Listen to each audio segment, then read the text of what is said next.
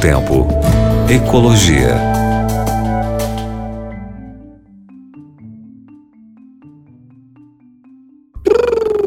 Que frio, que frio, que frio. Não sei se aí onde você está me ouvindo, querido ouvinte, está frio ou não, mas eu estou falando que está frio porque nós vamos falar hoje sobre a Antártida. A Antártida é muito frio e é mesmo.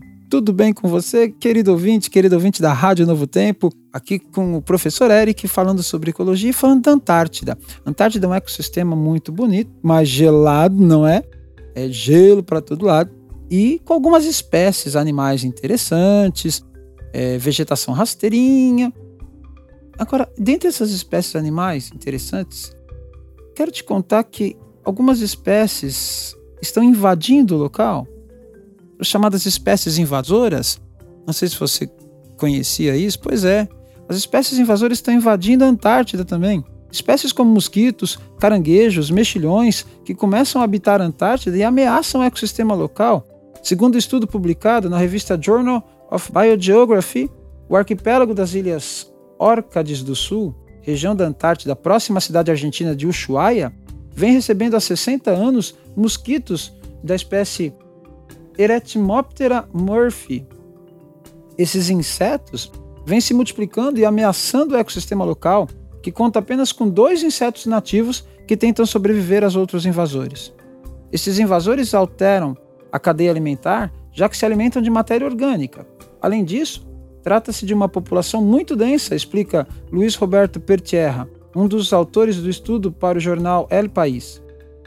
Estas espécies invasoras migraram para adaptar-se às mudanças climáticas, segundo explica Pertierra, que afirma que com a atividade humana e o aumento da temperatura, algumas espécies buscam zonas que possam se desenvolver. Temos que desacelerar essas transformações que estão acontecendo num ritmo vertiginoso. Mas os insetos não são a única ameaça à fauna e à flora da região. De acordo com um estudo realizado pela British Antarctic Survey, no Reino Unido, há 13 espécies que poderão invadir a Península Antártida ou Antártica nos próximos 10 anos.